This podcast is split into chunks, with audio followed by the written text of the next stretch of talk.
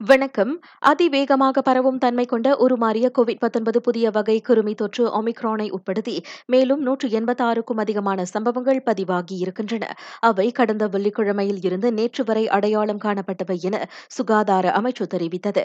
ஸ்லாங்கூரில் நாற்பத்தோரு ஒமிக்ரான் சம்பவங்கள் பதிவான வேளை சரவா மற்றும் ஜொஹோரிலும் அவை கண்டறியப்பட்டுள்ளன.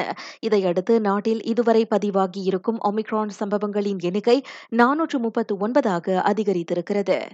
மலாக்கா அயர்குரோவில் உள்ள ஒகேஷனல் கல்லூரி தற்காலிகமாக மூட உத்தரவிடப்பட்டுள்ளது.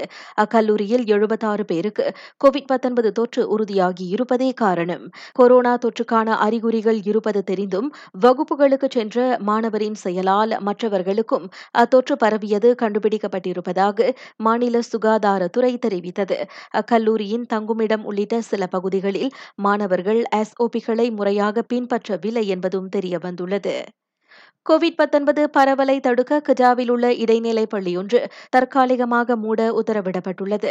அப்பள்ளியைச் சேர்ந்த முப்பதுக்கும் அதிகமான மாணவர்களுக்கு அத்தொற்று பீடித்திருப்பது கண்டுபிடிக்கப்பட்டுள்ளது. பாதிக்கப்பட்டவர்கள் சிகிச்சைக்கு உட்படுத்தப்பட்டுள்ளனர். அவர்களுடன் நெருங்கிய தொடர்பில் இருந்தவர்கள் தனிமைப்படுத்தப்பட்டுள்ளனர். கிளாந்தானில் கோவிட் 19 தடுப்பூசிக்கான போலி சான்றிதழ் மோசடியில் ஈடுபட்டதாக நம்பப்படும் நால்வரை காவல்துறை கைது செய்திருக்கிறது. அவர்களில் தனியார் கிளினிக் மருத்துவர் ஒருவரும் அடங்குவார். மற்ற மூன்று பேரும் அச்சான்றிதழை வாங்கியவர்கள்.